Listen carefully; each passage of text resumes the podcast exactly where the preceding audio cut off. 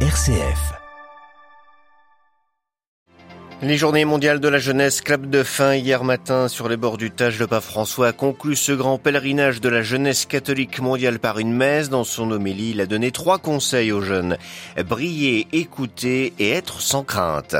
Nous reviendrons aussi sur la conférence de presse dans l'avion que le pape François a donné aux journalistes qui l'ont suivi durant ces six jours au Portugal avec deux sujets principaux, la paix, l'émigration, mais aussi une église ouverte à tous. Au terme de ces GMJ que retiennent les jeunes, c'est ce que nous verrons avec le témoignage de trois Belges avant d'entendre l'analyse de ces journées par le cardinal Clemente, le patriarche de Lisbonne, hôte de l'événement. Et puis dans l'actualité internationale, nous irons au Japon qui a commémoré hier le bombardement atomique de Hiroshima. Le premier ministre Kishida a critiqué les menaces russes d'avoir recours à l'arme nucléaire. Radio Vatican, le journal, Xavier Sartre. Bonjour, fin donc de ces 37e GMJ à Lisbonne. Ce grand pèlerinage s'est achevé hier dimanche au parc du Tage avec la messe présidée par le pape François devant un million et demi de jeunes venus de tous les continents. Devant cette immense foule multicolore, le pape François a prodigué trois conseils aux jeunes. Briller, écouter être sans crainte. Les détails avec Jean-Charles Puzolu. A ustedes jóvenes tentados en este tiempo por el desánimo À vous, jeunes qui pensez parfois ne pas y arriver, à vous, jeunes qui en ces temps êtes tentés de vous décourager, de vous juger inadaptés ou de cacher la douleur en la masquant d'un sourire. À vous, jeunes qui voulez changer le monde et qui luttez pour la justice et la paix. À vous, jeunes qui mettez votre engagement et votre imagination, bien que cela vous semble ne pas suffire. À vous, jeunes dont l'Église et le monde ont besoin comme la terre a besoin de la pluie. À vous, jeunes qui êtes le présent et l'avenir, oui, précisément à vous, jeunes, Jésus dit soyez sans crainte. C'est par ces mots que le successeur de Pierre envoie les jeunes briller dans le monde, non pas sous la lumière des projecteurs qui éblouissent, mais illuminés par le visage brillant comme le soleil de Jésus transfiguré. Briller, cela veut dire accueillir le Christ, renchérit le pape. Briller, c'est aussi savoir écouter, écouter Jésus et prendre garde aux égoïsmes maquillés d'amour. Dans la vie, poursuit le souverain pontife dans son homélie, nous n'avons pas besoin de gloire ou d'argent, mais de savoir que nous ne sommes pas seuls, accompagnés de l'étreinte du Seigneur. Enraciné dans cette certitude, le cœur se libère de la peur, d'où le troisième conseil du pape argentin, être sans crainte, car Jésus connaît les joies, les peines et les échecs de chacun et dit à tous, n'ayez pas peur. No.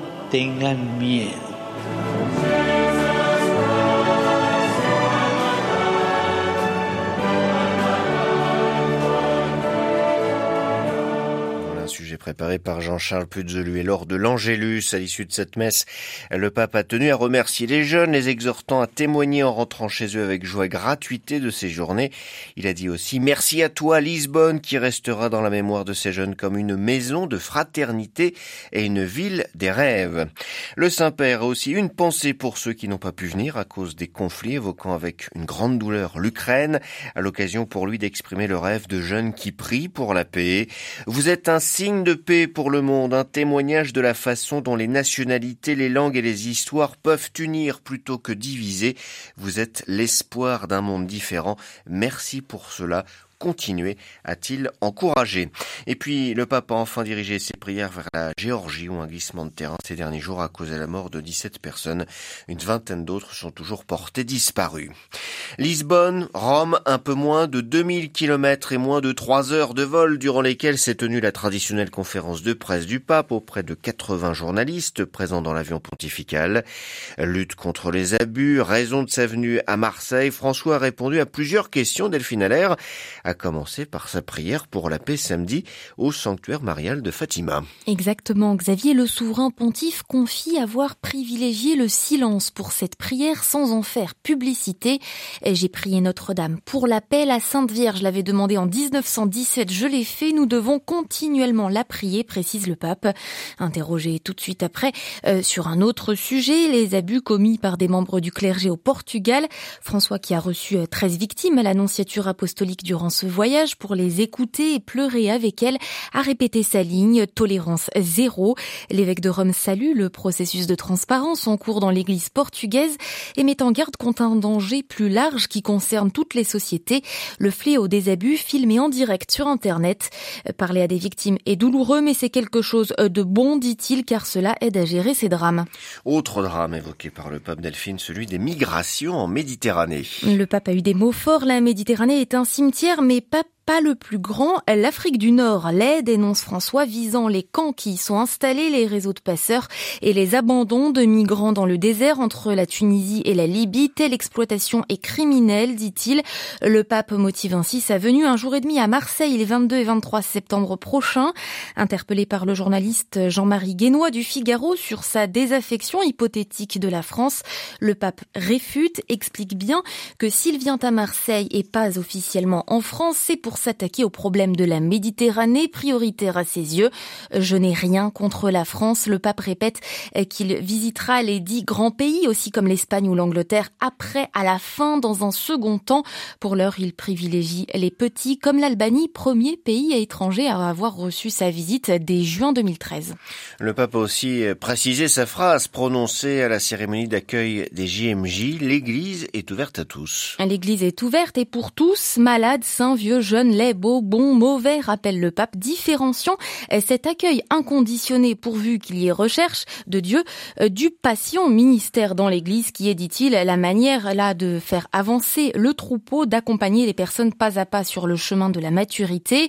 Euh, dans ce cas, il existe des législations qui réglementent la vie de l'Église. Dire il ne peut pas recevoir certains sacrements ne signifie pas que l'Église est fermée, répond le Saint-Père à la journaliste allemande, rappelant au contraire que l'Église l'Église est mère et accueille tout le monde sans réduction aucune des réalités à des idées. Delphine Allaire, les JMJ sont donc finis. Les jeunes vont maintenant rentrer dans leur diocèse aux quatre coins du monde et rapporter souvenirs, conseils et émotions. Parmi eux, trois Belges, Marie-Odette, Vincent et Louise. Ils se confient. Quand tu retournes des JMJ, tu vois vraiment que tu n'es pas la seule euh, à être ado, qui est chrétien et qui pratique aussi. Euh, et ça fait vraiment du bien parce que parfois dans ton environnement, euh, il y a beaucoup de chances que tu es toute seule ou il n'y en a pas beaucoup avec qui tu peux en parler. J'ai vécu des super GMJ. Je me sens euh, fatigué forcément parce qu'on n'a pas beaucoup dormi. Mais c'est l'expérience inoubliable parce que c'est un peu inimaginable et ça n'arrive pas tous les jours. Euh, j'ai beaucoup été marqué par la nuit qu'on a passée euh, tous ensemble. Ça a permis des, rencontres euh, magnifiques. Je reviens avec ben, plein de nouvelles expériences et tout dans la tête. je me sens à la fois vite pour vraiment recommencer cette année à zéro, euh, avec plein de nouveaux conseils, euh, plein de nouveaux euh, messages d'espérance et d'évangile. je trouve que c'est un merveilleux souvenir qu'on peut aussi garder. C'est-à-dire que autant de jeunes peuvent être réunis au même endroit. Juste vraiment, j'étais waouh quoi. C'est dingue de se dire que, que des choses comme ça peuvent s'organiser. Tous ces volontaires qui bah, ont pris du temps vraiment en plus pour nous les jeunes, pour la génération future. Des propos recueillis par Armel Delmel de RCF Belgique. C'est donc la fin d'une aventure spirituelle unique pour un million et demi de jeunes catholiques qui ont afflué vers Lisbonne durant cinq jours.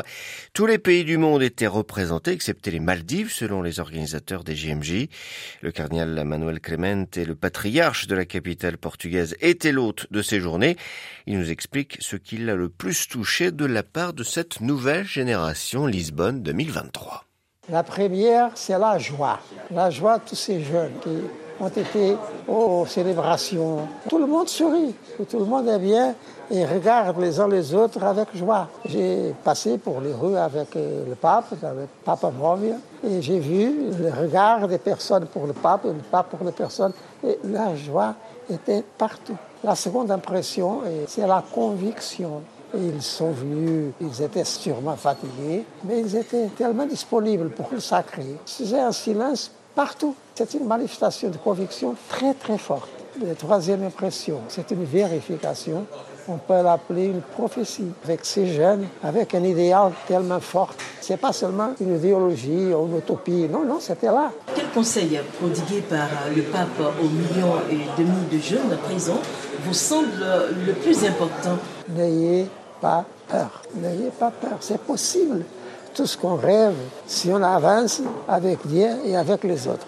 La vie continue. Vous pouvez faire, vous pouvez toujours faire avec Dieu et avec les autres. Le monde est à vous. Quand j'ai parlé avec le pape au commencement de la préparation de la journée, il m'a dit, je ne veux pas des conférences, je veux évangélisation. Évangélisation, quelque chose de vivant. Et c'est ça qui s'est passé ici. Allez, marcher les uns avec les autres au service des bonnes causes de l'Évangile. C'est la jeunesse de l'Église, n'est-ce pas? La jeunesse peut continuer. Le pape est un jeune, il est un homme de prière, on le voit. Il est toujours concentré. Et alors, cette prière, il part toujours pour les autres. S'il s'arrête, mais s'il y a quelqu'un là-bas, il s'ouvre, il parle, il ouvre son cœur. Ce qu'il a dans la prière, il a dans la relation. Et comme il parle immédiatement avec quelqu'un, comme il répond, comme il est attentif, il est toujours dans, dans l'atmosphère de, de l'évangile. Le cardinal Clément et le patriarche de Lisbonne interrogé à Lisbonne par notre envoyé spécial Françoise Némien. Le cardinal qui a passé le flambeau à Séoul et à Monseigneur Chung pour les prochaines journées mondiales de la jeunesse. Voilà pour retrouver toutes nos informations sur cet événement, pour revivre tous les grands moments de ces quelques journées. Une seule adresse www.vaticannews.va. Dans l'actualité internationale, fin de l'ultimatum de la CDAO militaire putschiste nigérien, le président Bazoum est toujours détenu et n'a pas été rétabli à la tête du Niger. Peu avant minuit hier soir, la junte a fermé l'espace aérien du pays face à la menace d'intervention armée étrangère. Dans un communiqué, elle a affirmé qu'un pré-déploiement pour la préparation de l'intervention a été fait dans deux pays d'Afrique centrale, sans préciser lesquels, ajoutant que tout État impliqué dans une éventuelle intervention sera considéré comme co-belligérant. En Ukraine, poursuite des bombardements de part et d'autre, les Russes visant plusieurs installations aériennes ukrainiennes, l'armée ukrainienne visant des ponts en zone occupée ou en Crimée. La guerre en Ukraine a des échos jusqu'au Japon qui commémorait hier le 78e anniversaire du bombardement atomique de Hiroshima. À cette occasion, le premier ministre japonais Fumio Kishida a critiqué les propos de la Russie qui a menacé de recourir à l'arme nucléaire. Les précisions à Tokyo de Philippe Mesmer. Fumio Kishida a déclaré que la dévastation causée par les armes nucléaires à Hiroshima et Nagasaki ne peut être répétée. Il a aussi rappelé l'engagement de Tokyo à poursuivre ses efforts en vue d'un monde dénucléarisé, et ce même si les divisions de la communauté internationale compliquent cette tâche. M. Kishida s'exprimait devant les représentants de 111 pays, un record, dans la ville du sud-ouest de l'archipel. La Russie et la Biélorussie n'avaient pas été conviées en raison de la guerre en Ukraine. Ces propos suivaient ceux du secrétaire général de l'ONU, Antonio Guterres, qui a regretté que certains pays agitent de nouveau le sabre nucléaire de manière imprudente, menaçant d'utiliser ces outils d'anéantissement. La portée de ces messages reste à démontrer, le Japon étant fortement engagé contre l'invasion russe de l'Ukraine. Mais s'exprimer sur ce sujet est important pour le Premier ministre nippon, qui est originaire d'Hiroshima et qui y a présidé, en mai, le sommet du G7. À cette occasion, il avait accueilli le président ukrainien Volodymyr Zelensky. Les dirigeants présents avaient visité le musée du Mémorial pour la paix et s'étaient recueillis sur le cénotaphe des victimes du bombardement. À Tokyo, Philippe Mesmer pour Radio Vatican. Le tourné guerre à l'amabilité entre la Chine et les Philippines. L'ambassadeur chinois à Manille a été convoqué aujourd'hui après les tirs des gardes-côtes chinois au canon à eau sur des navires philippins ce week-end en mer de Chine méridionale, dans une zone contestée entre les deux pays. Pékin a su avoir pris les mesures nécessaires contre des bateaux philippins qu'elle accuse d'être entrés illégalement dans ses eaux. Britanniques, Australiens Européens ont exprimé eux leur inquiétude. Les Canadiens ont condamné les agissements de la Chine le Japon les considérant comme totalement inacceptables. Raoul Gandhi réintègre le Parlement. Le principal chef de l'opposition indienne peut faire son retour parmi l'hémicycle car la Cour suprême a suspendu la semaine dernière sa condamnation pour diffamation liée à ses commentaires politiques sur le Premier ministre Narendra Modi. Raoul Gandhi, chef du parti du Congrès, était suspendu depuis le mois de mars. Sans surprise, le roi du Cambodge, Norodom Sihamoni, a nommé Un Manet au poste de Premier ministre ministre. Manette succède ainsi comme prévu à son père, Hun Sen, qui a dirigé le pays pendant 38 ans et qui a démissionné après avoir remporté des législatives controversées en juillet. Hun Sen a assuré que cette succession dynastique est faite pour maintenir la paix et éviter une effusion de sang au cas où il vienne à mourir en fonction. Son fils doit maintenant obtenir la confiance du Parlement lors d'un vote prévu le 22 août prochain, une formalité l'Assemblée étant dominée par son parti.